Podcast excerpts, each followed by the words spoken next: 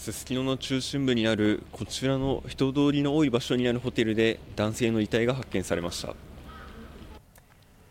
日午後3時ごろ札幌中央区すすきののホテルで従業員が2階の客室の浴室で男性の遺体を発見し消防に通報しました。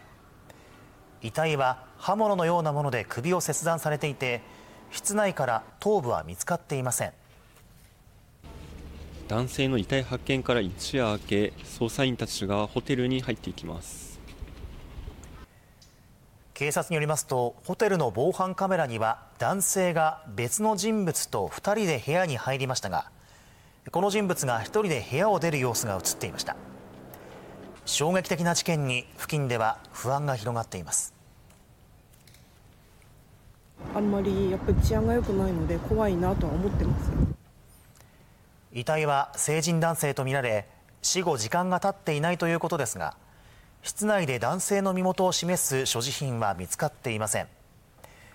警察は殺人事件と断定し今日捜査本部を立ち上げ遺体の司法解剖を進めるなど身元の確認を急ぐとともに男性と一緒にホテルに入った人物の行方を追っています。